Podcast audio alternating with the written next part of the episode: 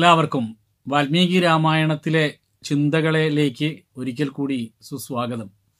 എനിക്ക് തോന്നുന്നു നിങ്ങളെല്ലാവരും വാൽമീകി രാമായണത്തെ മനസ്സിലാക്കുന്ന വിവിധ തരത്തിലുള്ള വിഷയങ്ങൾ നമ്മൾ ഇപ്പോൾ ചർച്ച ചെയ്യുന്നുണ്ട്. അത് നിങ്ങളത് വേണ്ട രീതിയിൽ കേൾക്കുന്നുണ്ട് എന്നാണ് ഞാൻ പ്രതീക്ഷിക്കുന്നത്. ആ പ്രതീക്ഷ വെച്ചു പുലർത്തിക്കൊണ്ട് ഇന്ന് ഞാൻ മറ്റൊരു പുതിയ വിഷയവുമായിട്ടാണ് വന്നിട്ടുള്ളത്. വാൽമീകി രാമായണത്തിലെ പ്രകൃതി വർണനകൾ എങ്ങനെയാണ് എന്നതിനെക്കുറിച്ചാണ് ഇന്നത്തെ നമ്മുടെ ചർച്ചാ വിഷയം. പ്രത്യേകിച്ച് ചിത്രകൂട പ്രദേശം. ചിത്രകൂടം അവിടെയാണ് രാമൻ താമസിച്ചിരുന്നത്. രാമലക്ഷ്മണന്മാർ സീതയുമായിട്ട് താമസിച്ചത് അവിടെയായിരുന്നു. അപ്പോൾ ആ ചിത്രകൂടത്തിന്റെ ആ പ്രദേശം എങ്ങനെയായിരുന്നു എന്ന് വാൽമീകി വർണിക്കുന്ന ചില മനോഹരമായ ദൃശ്യങ്ങളുണ്ട്. ആ ദൃശ്യങ്ങളെയാണ് ഞാൻ ഇന്ന് നിങ്ങളുടെ മുമ്പിൽ പങ്കുവെക്കാൻ ആഗ്രഹിക്കുന്നത്.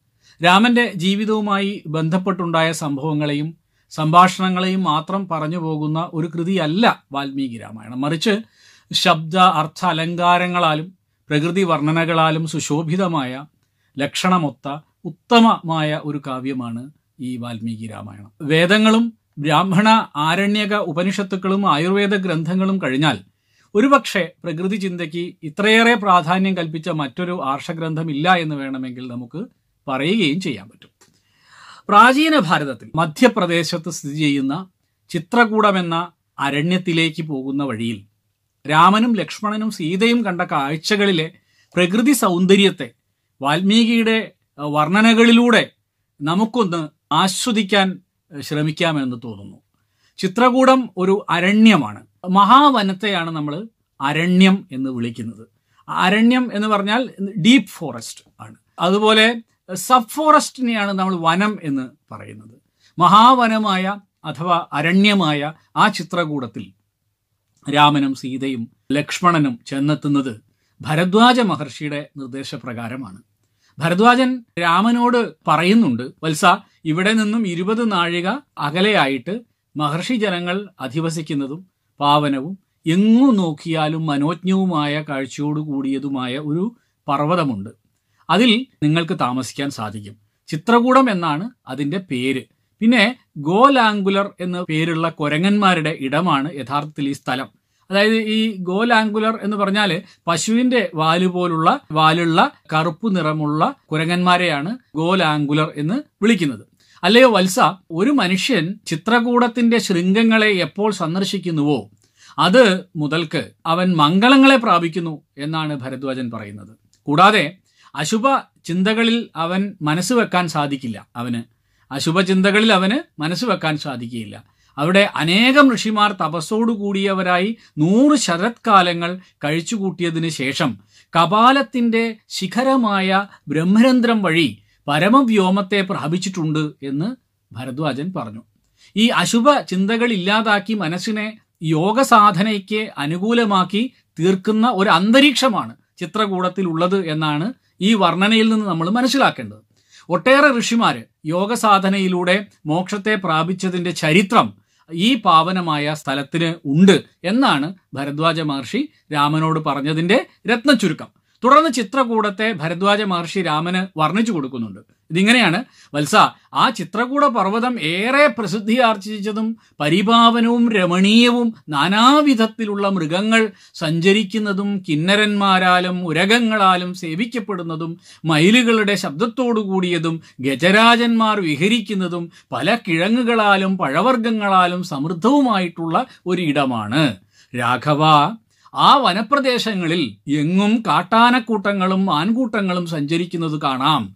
അവയെ അങ്ങേക്ക് കണ്ട് ആസ്വദിക്കാൻ സാധിക്കും. സീതയോടുകൂടി നദികളും വെള്ളച്ചാട്ടങ്ങളും ഗിരി ശിഖരങ്ങളും ഗുഹകളും പിളർപ്പുകളും അരുവികളും എല്ലാം നടന്നു കാണാനുള്ള അവിടുത്തെ സൗകര്യം. ഒരുപക്ഷെ താങ്കളുടെ മനസ്സിനെ അല്ലെങ്കിൽ രാമന്റെ മനസ്സിനെ കൂടുതൽ ആനന്ദ തുന്തുലിതമാക്കി തീർത്തേക്കാം എന്നാണ് ഭരദ്വാജൻ പറയുന്നത്. മാത്രമല്ല മതിച്ച നാരപ്പക്ഷികളുടെയും കുയിലുകളുടെയും നാദങ്ങളാൽ മുഖരിതമായതും പലവിധ മാനുകളാലും ആനകളാലും മനോജ്ഞമായതുമായ ആ മംഗളമയമായ പർവതത്തെ പ്രാപിച്ച് അവിടെ പർണശാല നിർമ്മിച്ച് താമസിച്ചാലും എന്ന് ഭരദ്വാജൻ രാമനെ ഉപദേശിക്കുന്നു. അങ്ങനെ ഈ ഭരദ്വാജ മഹർഷിയുടെ ആശീർവാദത്തോടു കൂടി ആശ്രമത്തിൽ നിന്നും വിടവാങ്ങിയ ശേഷം രാമനും ലക്ഷ്മണനും സീതയും ചിത്രകൂടത്തിലേക്ക് പോകുന്നതും യാത്രാ മാർഗത്തിലെ സൗന്ദര്യത്തെ ആസ്വദിക്കുന്നതുമായ വർണനകളിലേക്ക് നമുക്കൊന്ന് പ്രവേശിച്ചു നോക്കാം. വാൽമീകിയുടെ വർണനകളുടെ ഒരു തനി വിവർത്തനം ചെയ്യാൻ ശ്രമിക്കാം. അത് എത്രമാത്രം ഫലവത്താവുമെന്ന് എനിക്ക് അറിഞ്ഞുകൂടാ. കാരണം അത്ര മനോഹരമാണ് വാൽമീകിയുടെ വർണന. ഏതായാലും അതിങ്ങനെയാണ് അതിന്റെ ഒരു രത്നചുരുക്കം എങ്ങനെയാണ് ചിത്രകൂടം ലക്ഷ്യമാക്കിക്കൊണ്ട് യമുനാ നദിയുടെ തീരത്തുകൂടെ നടന്നു ചെല്ലുന്ന രാമലക്ഷ്മണന്മാരുടെ നടുവിൽ ശുഭഗുണയുക്തയും ജനകാത്മജയുമായ സീത രണ്ട് കൊമ്പനാനകൾക്ക് മധ്യേ നടക്കുന്ന പിടിയാനയെപ്പോലെ വിളങ്ങി. ആ വനിതാരത്നം അതുവരെയും കണ്ടിട്ടില്ലാത്ത പൂക്കളാർന്ന വള്ളിയെയോ മരത്തെയോ ചെടിയെയോ പുതുതായി കാണുന്നവളായി ഓരോന്നിനെ കുറിച്ചും രാമനോട് ചോദിച്ച് അറിഞ്ഞുകൊണ്ടേയിരുന്നു. ലക്ഷ്മണൻ സീതയുടെ വചനത്തെ കേട്ട് ത്വര പൂണ്ടവനായി ബഹുവിധത്തിലുള്ള രമണീയമായ പൂക്കൾ നിറഞ്ഞ മരച്ചില്ലകളെ ഒടിച്ച് കൊണ്ടുവന്നു കൊടുത്തു. അപ്പോൾ ആ ജനകപുത്രി യമുനാ നദിയെ മനോഹരമായ മണൽത്തിട്ടകളും വെള്ളവും ചേർന്നതായും ഹംസങ്ങളുടെയും കുളക്കോഴികളുടെയും നാദത്തോടു കൂടിയതായും കണ്ട് ആനന്ദം ഉൾക്കൊണ്ടു എന്നാണ് പറയുന്നത്. തുടർന്ന് അവർ മയിൽക്കൂട്ടങ്ങളുടെ നാദങ്ങളാൽ മുഖരിതവും കുരങ്ങന്മാരും ആനകളും മറ്റും നിറഞ്ഞതും മനോജ്ഞവുമായ വനത്തിൽ ചുറ്റി നടന്ന് നദിക്കരയിൽ സമ നിരപ്പായതും രമണീയവുമായ ഒരു സ്ഥലത്തെ കണ്ടെത്തി രാത്രി അവിടെ കഴിച്ചുകൂട്ടുവാനായിട്ട് നിശ്ചയിച്ചു. ആ രാത്രി അങ്ങനെ കടന്നുപോയി. നേരം പുലർന്നപ്പോൾ രാമൻ അപ്പോൾ ധ്യാനനിഷ്ഠനായിരുന്ന ലക്ഷ്മണനോട് ഇനി ചെയ്യേണ്ട കാര്യങ്ങളെക്കുറിച്ച് മൃദുവായിട്ട് പറയുകയാണ്. ലയോ ലക്ഷ്മണ വനജീവികളുടെ മനോഹരമായ ഈ കരച്ചിൽ ശബ്ദത്തെ കേൾക്കൂ. യാത്രയ്ക്ക് തക്ക സമയമായിരിക്കുന്നു. നമുക്ക് പതുക്കെ പുറപ്പെടാം. അങ്ങനെ അവരേവരും എഴുന്നേറ്റ് നദിയുടെ സ്വച്ഛമായ ജലത്തിൽ കുളിച്ച് ഭരദ്വാജ മഹർഷി പറഞ്ഞ ചിത്രകൂടത്തിലേക്കുള്ള വഴിയിലൂടെ പതുക്കെ നടന്നു തുടങ്ങി. അപ്പോൾ രാമൻ ചന്താർ നേത്രയായ സീതയോട് ഇങ്ങനെ പറഞ്ഞു അത്രേ വൈദേഹി മഞ്ഞുകാലാവസാനത്തിൽ പുഷ്പങ്ങളാൽ ആവൃതമായ പലാശമരങ്ങൾ കത്തിജ്വലിക്കുന്നതുപോലെ മനോഹരമായി പൂത്തുനിൽക്കുന്നത് നീ നോക്കൂ. മനുഷ്യരാൽ സ്പർശിക്കപ്പെടാത്തവയായി പഴങ്ങൾ ഇലകൾ എന്നിവയുടെ ആധിക്യം കാരണം ഒടിഞ്ഞു തൂങ്ങുന്നവയായ ചെറുമരങ്ങളെയും വിളാവ് മരത്തെയും നീ ഒന്ന് നോക്കൂ. ഇവയെ കൊണ്ട് മാത്രം ഇനിമേൽ ഉപജീവിക്കാൻ എനിക്ക് സാധിക്കും. ലക്ഷ്മണ വൃക്ഷങ്ങൾ തോറും തേനീച്ചകളാൽ കെട്ടപ്പെട്ട പറയോളം വലുപ്പത്തിൽ തൂങ്ങിക്കൊണ്ടിരിക്കുന്ന തേനീച്ച കൂടുകൾ നോക്ക്. രമണീയമായതും പൂക്കളാൽ തിങ്ങി പരന്ന് കിടക്കുന്നതുമായ ഈ വനപ്രദേശത്തിൽ നത്ത് ചിലയ്ക്കുന്നത് കേട്ടില്ലേ? മയിൽ അതിന് ഏറ്റു കൂകുകയാണ്. ആനക്കൂട്ടങ്ങൾ വസിക്കുന്നതും പക്ഷിഗണങ്ങളുടെ ശബ്ദത്താൽ മുഖരിതവുമായ ഗംഭീര ശിഖരമാർന്ന ഈ ചിത്രകൂട പർവതത്തെ ഒന്ന് നോക്കൂ ലക്ഷ്മണ. വത്സ ചിത്രകൂടത്തിന്റെ കാനനത്തിൽ പല വൃക്ഷങ്ങളാൽ ചൂഴപ്പെട്ടതും രമ്യവും പാവനവുമായ സമനിരപ്പായുള്ള ഒരിടത്ത് നമുക്ക് സുഖത്തോടെ വസിക്കാം. ഇത്രയും പറഞ്ഞിട്ട് ഇതാണ് രാമൻ പറയുന്നത്. തുടർന്ന് കാൽനടയായി സീതാദേവിയോടൊത്ത് നടന്നുകൊണ്ടിരുന്ന അവരിരുവരും ചിത്തം കവരുന്നതും രമ്യവുമായ ചിത്രകൂട പർവതത്തെ പ്രാപിച്ചു എന്നാണ് വാൽമീകി രാമായണം വിശദീകരിക്കുന്നത്.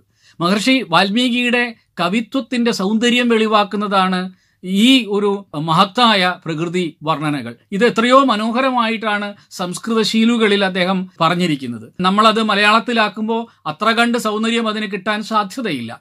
കാവ്യ സൗന്ദര്യം എന്ന നിലയ്ക്ക് മാത്രമല്ല വനങ്ങളെയും നദികളെയും പർവതങ്ങളെയും സസ്യ ജന്തുജാലങ്ങളെയും വനവാസികളായ മനുഷ്യരെയും എല്ലാം സമസ്പർശിച്ചുകൊണ്ട് മുന്നോട്ടു പോകുന്ന ഈ വർണനകളിൽ ജീവികളും ആവാസ വ്യവസ്ഥയും തമ്മിലുള്ള ജീവത്തായ ബന്ധത്തെ കവി ചിത്രീകരിക്കുന്നത് നമുക്ക് കാണാം. ഒരു മനുഷ്യന്റെ ആധ്യാത്മിക യാത്രയിൽ പ്രകൃതിക്കുള്ള പങ്ക് എന്താണെന്നും വാൽമീകി മഹർഷി നമ്മെ പഠിപ്പിക്കുന്നുണ്ട് ഈ വർണനകളിലൂടെ. കാരണം പ്രകൃതിയുമായി നമ്മൾ അത്രയേറെ സാമഞ്ജസ്യപ്പെട്ടാണ് ഇരിക്കുന്നത് എന്നർത്ഥം. ആ ഒരു പാരസ്പര്യം നമ്മെ കൂടുതൽ ഉദ്ബോധിപ്പിക്കുന്നതാണ് വാൽമീകി രാമായണത്തിലെ ഈ വരികളെല്ലാം. അങ്ങനെ ഇന്ന് നമ്മൾ വാൽമീകി രാമായണത്തിലെ ഈ ചിത്രകൂട വനത്തിനെ കുറിച്ചുള്ള ഒരു വർണനയോടുകൂടി ഇന്നത്തെ ഈ ചിന്ത ഇവിടെ അവസാനിപ്പിക്കുകയാണ്. എല്ലാവർക്കും ഈ രാമായണ ചിന്ത ഒരു പുതിയ ആശയത്തെ നൽകുമെന്ന പ്രതീക്ഷയിൽ അവസാനിപ്പിക്കുന്നു. നമസ്തേ. ഓം.